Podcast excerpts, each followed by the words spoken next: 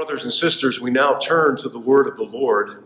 You're welcome to open your Bibles there at home. I'll give you a moment to turn to Romans chapter 5. Our lesson today is uh, the first 11 verses. The Apostle Paul writes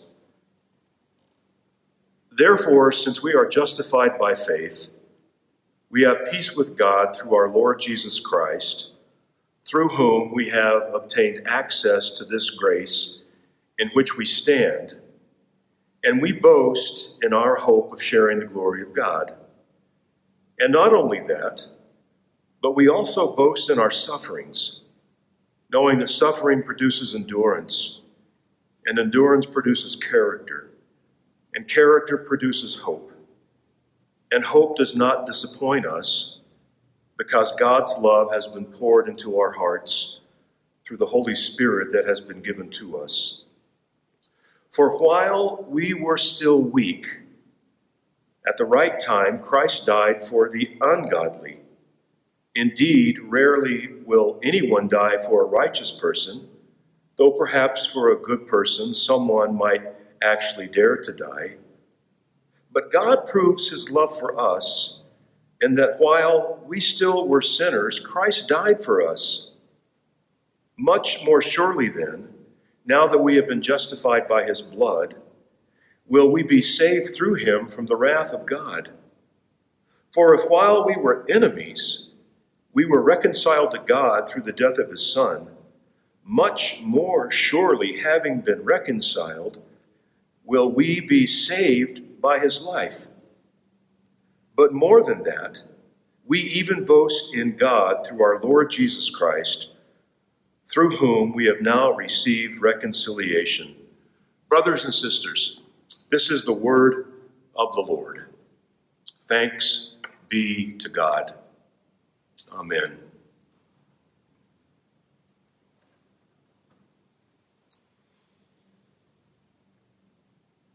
When you take your car to the repair shop because the engine is making a strange sound that you know it shouldn't, you fully expect the mechanic to figure out and tell you exactly what the problem is, right? Because you don't want your car to break down on some lonesome highway in the middle of the night, far from home, leaving you stranded. So even when the estimate for the labor and the parts is more than you expected, more than you'd like to pay, you do what all of us do. You do whatever is necessary to make sure your car is repaired and ready for the road. I don't know of anyone who likes to spend hundreds or even thousands of dollars on automobile repairs. I certainly don't. But we do what we need to do to make things right when it comes to our transportation. When you're feeling sick and you go to see the doctor, you want the physician, right, to accurately diagnose your illness. If you have an infection, you want the doctor to discover it and write a prescription for the right medication that will get rid of it. If you go to an emergency room because you're injured, you expect the medical team to determine the exact nature of your injury and then to do whatever is necessary to put you on the path to healing. As a patient, you want a proper diagnosis, you expect an honest prognosis, and you trust that an appropriate plan of medical treatment or therapy will be prescribed. So it's more than ironic that the very same people who want to have their cars repaired rightly, the very same people who want their bodies to receive correct medical treatment will then ignore the cure that God offers for their souls. Intelligent and thoughtful men and women who are willing to face the truth about the damage done to their car engines or the extent of their physical afflictions will often get angry when it comes to facing the full extent of their spiritual sickness. Now, God's Word clearly and honestly tells us the problem, It's described throughout the Bible in various ways, but it always points to the same reality about every human being. The diagnosis the Word of God presents is our spiritual disease, you could say. And this is how the Apostle Paul writes up the diagnosis in his letter to the Romans. It's right there in chapter 5. On our own, oh, we're so weak. Some translations say that we're powerless. On our own, we're ungodly. We're sinners. In fact, and this is strong language, isn't it? We're even enemies of God. This is the truth, the truth about us. This is the truth about you. And I know full well that it is the truth about me. Yet many people get angry and defensive about this diagnosis. They will say it's so judgmental. People will call this diagnosis unfair, harsh. They will reject it because they believe no one has the right to say such things about them, not even God. And friends, this is truly tragic because people who fail to face the truth about their spiritual sickness, people who refuse to face the truth about their, their, their inner disease, Bible tells us that they will die from their sickness, that they will die in their sickness. In fact, the Word of God says that they're as good as dead already, and they just don't know it. Now, think about this. If the mechanic looks under the hood of your vehicle and says, You should have come to see me a lot sooner. Your, your car's in really bad shape. You got a broken valve, one of the cylinder heads is burning way too hot, there's a leak in your water pump, and you've got a defective cooling fan. No one ever says to the mechanic, Well, how dare you say such unkind and unloving things about my beautiful car? Aren't you the self righteous Mr. Know It All? I think I'll just go on down the road and find a mechanic who loves and appreciates my fine automobile and will say nice things about it. No one does that. People don't react this way when the truth about their cars is told but they often will when the truth is told about the condition of their hearts. Imagine an emergency room in which the physician has examined a person who came in after taking a nasty fall, perhaps while hiking here in New Mexico in our beloved Sandia Mountains. The doctor observes that the patient's ankle is swollen, it's badly bruised, he calls for x rays to make sure it's not just a severe sprain. And sure enough, those x rays reveal a severe fracture.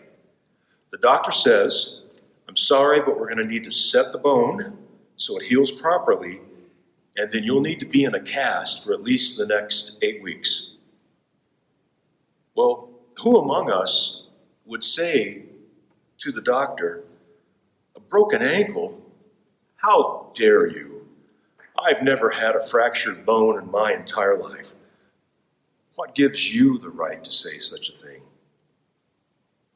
You see, people, using their common sense, don't react this way when doctors rightly diagnose their injuries. But they will when someone, even if that someone is the living God, tells them the truth about their spiritual condition. Brothers and sisters, the Lord is not being judgmental as we think of that word. I mean, none of us likes to be around a person that's judgmental and self righteous, right? But the Lord is not being judgmental when He tells us that without Him we're weak and powerless and even sinful. God is simply being honest. And since He is God, He is the one, He is the only one, who has the power and the authority to diagnose our condition for what it truly is. Yet many people have walked away from this truth. They look for other answers. They seek places, they seek personalities, they seek people where they can hear what they want to hear, that they aren't that bad, and nothing is really wrong with them. That's, That's like, like thinking that washing your car so it looks all nice and clean and shiny will take care of that fluid that's constantly dripping on the driveway every time you park it. It's like thinking that going to a doctor who cannot properly diagnose a broken bone and send you on your way to a path of healing is a good thing. In fact, a doctor like that would be sued for medical malpractice. And yet, so many people seem to prefer spiritual malpractice. They don't want the truth, they don't want to hear the truth. They want to be told that everything's fine, that nothing's wrong, that nothing's wrong with them. People want to hear that the good life is all about doing whatever they want to do whenever they want to do it, regardless of the consequences. And all this leads nowhere, nowhere but death. What the scriptures say is an eternal death, an eternal separation from God. And God does not want us dead. The Lord wants us fully alive. The, the Lord wants our hearts uh, filled with His love. God does not judge us to be weak, powerless, ungodly, and sinful in order to keep us down, to lower our self esteem, or make us crawl in some gutter of shame and self loathing. God has this almighty sovereign power to diagnose our sickness, and He also has the power, He alone has the power to provide the cure. In the Bible, Jesus is often called the great physician. You can look this up in your Bibles. It's right there in Matthew chapter 9 and Luke chapter 4. And this great physician, Jesus, our Savior, suffers and dies so that we, the patients, can live. Listen to God's word again. God's love has been poured into our hearts. While we were still weak at the right time, Christ died for the ungodly. Friends, this is good news. God proves his love for us in that while we were still sinners, Christ died for us. While we were enemies, we were reconciled to God through the death of his Son. And we will be saved from death by his life. This is the Easter season for Christian people. We celebrate the life that is ours in Christ. And the only way that you can truly live, that you can have a heart fully alive, is for God to fill your heart with His love and His grace and His mercy. And for you to accept the truth, the good, gracious truth, that God proved His love for you by dying on the cross in your place that while you, while I was an enemy of God, He made us His friends by suffering on the cross in our place.